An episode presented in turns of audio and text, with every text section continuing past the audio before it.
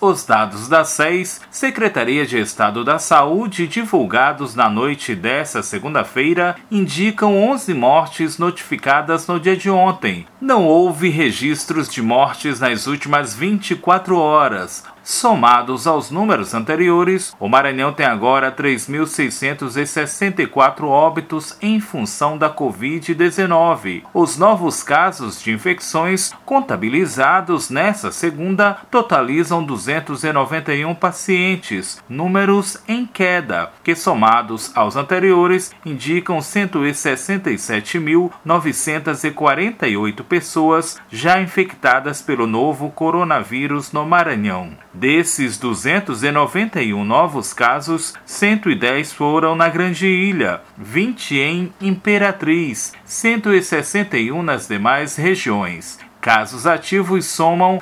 5.792 pacientes. Desse total, 5.432 estão em isolamento domiciliar, 220 em enfermarias e 140 em UTIs unidades de terapia intensiva. Os pacientes que se recuperaram da doença totalizam 158.492. Esses os números dessa segunda-feira, dia em que a SES ampliou o serviço de testagem rápida para Covid-19 no Multicenter Sebrae com a Fuma para pessoas com deficiência.